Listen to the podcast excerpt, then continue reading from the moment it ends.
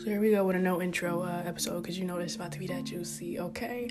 But um, I'm definitely calling myself out when I say this, but I thought I should share it. But um, there would be times when I pray for work, when I would pray for opportunities, and then they would come. Mm-hmm. They would come, and then I would be like, I don't feel like doing it. I don't feel like doing it. I don't really feel like getting up. I don't feel. What? these are opportunities that I prayed for, that I, that I that I worked to manifest, that I co-created with God, and then you gonna sit here and say that you don't feel like you don't feel like getting up.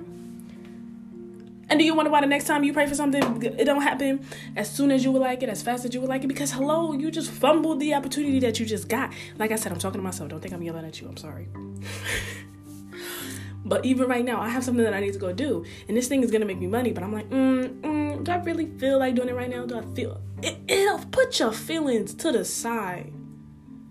It's time to compartmentalize. Yo, if I could have said that on beat, that would have rhymed better. But I wasn't even trying to rhyme. Sometimes you gotta. I can't even talk, yo. Sometimes you gotta compartmentalize your feelings because that's what's gonna separate you from them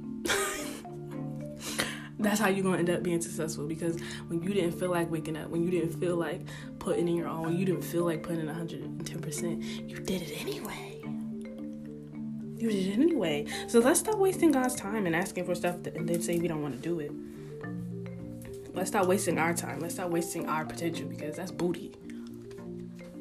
That's my new phrase again. I'm bringing that back. It's booty. Stop doing it.